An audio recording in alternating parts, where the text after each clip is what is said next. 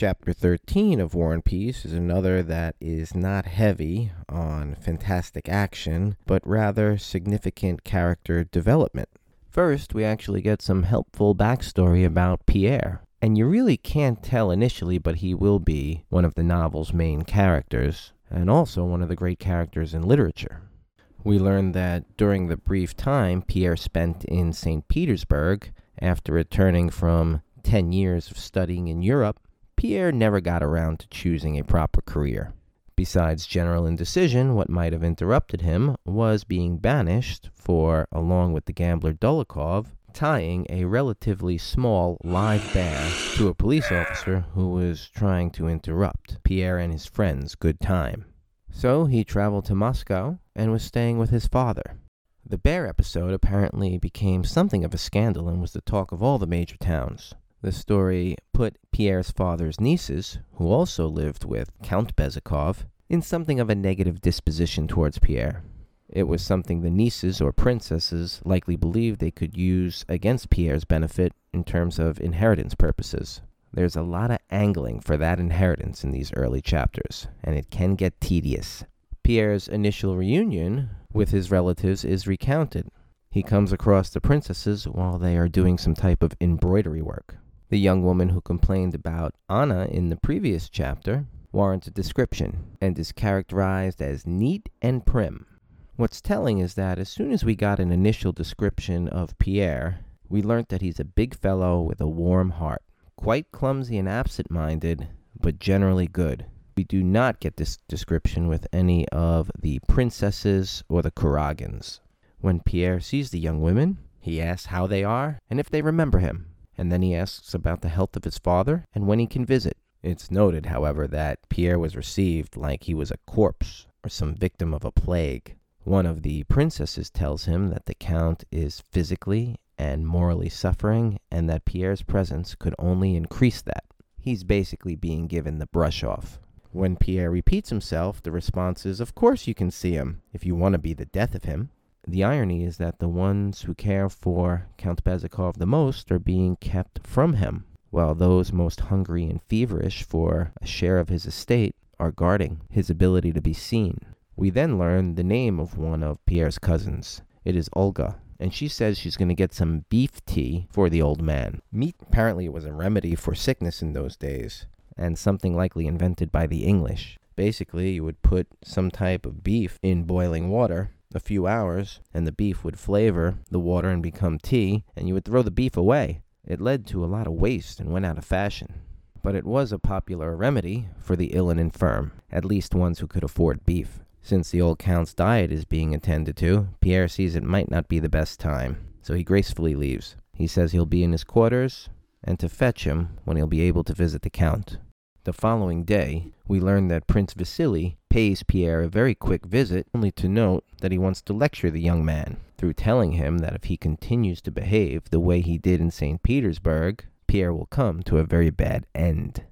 Then Pierre was left alone by the rest of the family, and he was in somewhat isolation. After some time, this could be days or weeks, he was happy to see a visitor at the door. It was young Boris, and this event connects with Boris's trip to Count Bezukhov's house in the preceding chapter. Boris is quiet as he sees Pierre acting out something of a fantasy. He's pretending he's Napoleon, defeating the English. He's announcing, England is done for. Mr. Pitt is a traitor to the nation. And then he's pretending to announce sentence over Mr. Pitt, and he's referring to William Pitt, who was a long-time Prime Minister of England, renowned for an excellence in administration. Pitt actually became Prime Minister at the age of 24 and served from 1783 to 1801 and then again from 1804 to 1806. He is also respected for his efforts to rehabilitate England's economy after the American Revolution. But Pitt definitely did not have the flair and popular appeal that Napoleon did. Nevertheless, there's a statue of the man at Cambridge, and Mr. Pitt generally governed during King George III's reign. But Pierre is in a world of his own, pretending to be Napoleon, crossing the English Channel to the port city of Dover and capturing the Prime Minister. Just before pronouncing fictional sentence, he saw Boris, a well built, handsome young man. He hadn't seen Boris in many years and gave him a friendly smile, kind of recognizing he knew him from somewhere.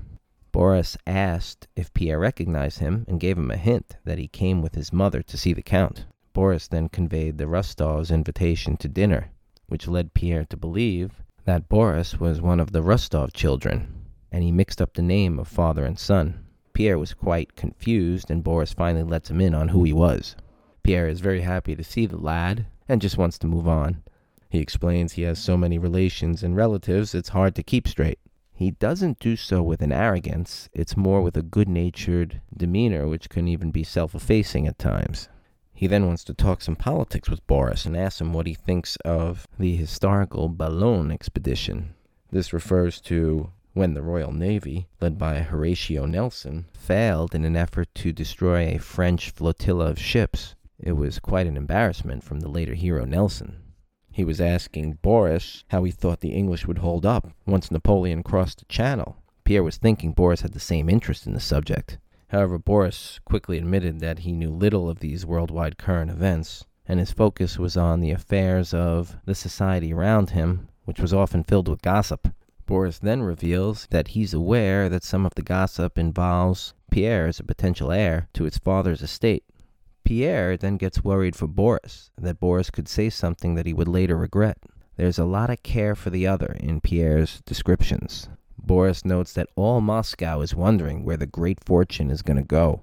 Just a quick note on the dynamic between the two. You have Pierre, who went off to Europe, sent by his father, not knowing what he wants to do with his life.